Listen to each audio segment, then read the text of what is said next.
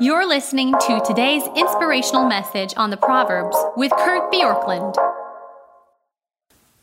We moved to Proverbs eighteen this week, and I have tried the last several weeks to have a unifying theme for each proverb, each of the chapters. And as I have said over and over, these chapters move in so many directions. The verses, it's hard to do that.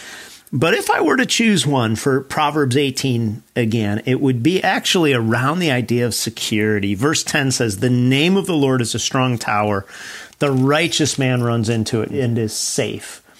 And the rest of the chapter talks about things that we do to try to gain safety or security that don't actually work. And the first thing that doesn't work is really around isolation.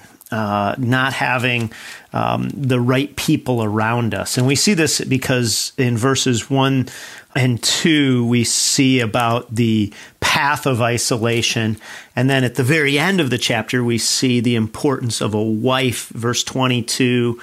And then verse twenty-four, the man of many companions will come to ruin, but there's a friend who sticks closer than a brother. So simply having people around us isn't the same as actually Uh, having uh, the relationship that we want, the most important relationship.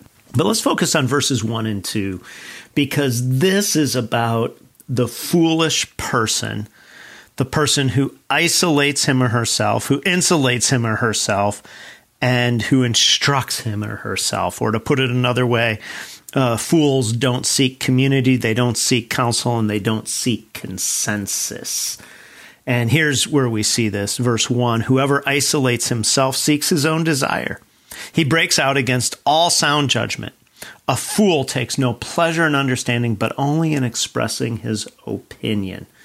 Uh, Bruce Waltke says, "Unfriendliness and unreasonableness are inseparable." Harry Ironside says, "It's the simpleton who's always babbling."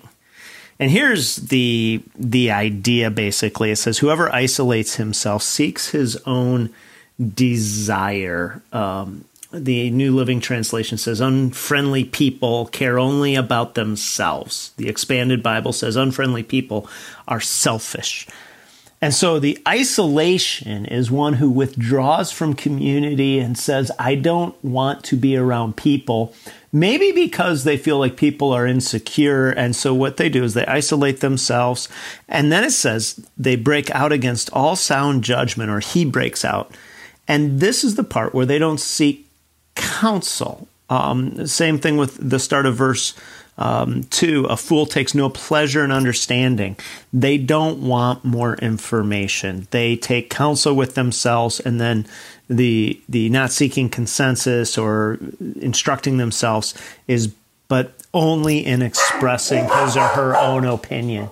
And so these are, are the ideas of, of somebody who's in a place where saying, I don't feel like I can trust people, so I'm turning inward, I'm turning away from people. Maybe you've been hurt, maybe a friend in high school, a group of friends, maybe a spouse, maybe family dynamics have caused you to turn inward.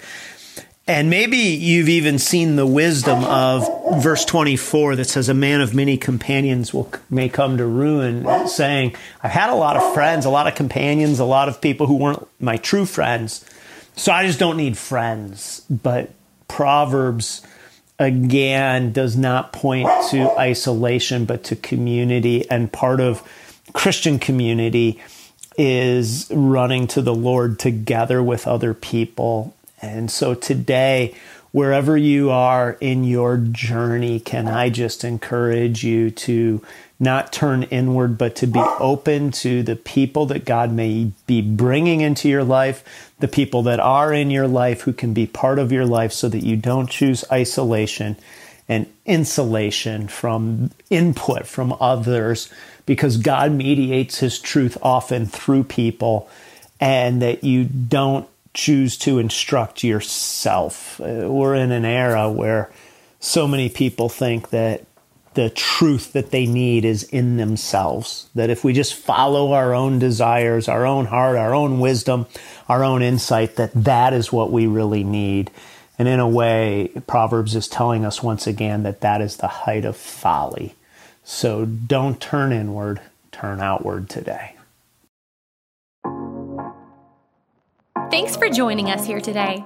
There's a lot of great content to explore on Orchard Hill Plus and on the Orchard Hill main feed from the weekend. Have a great day.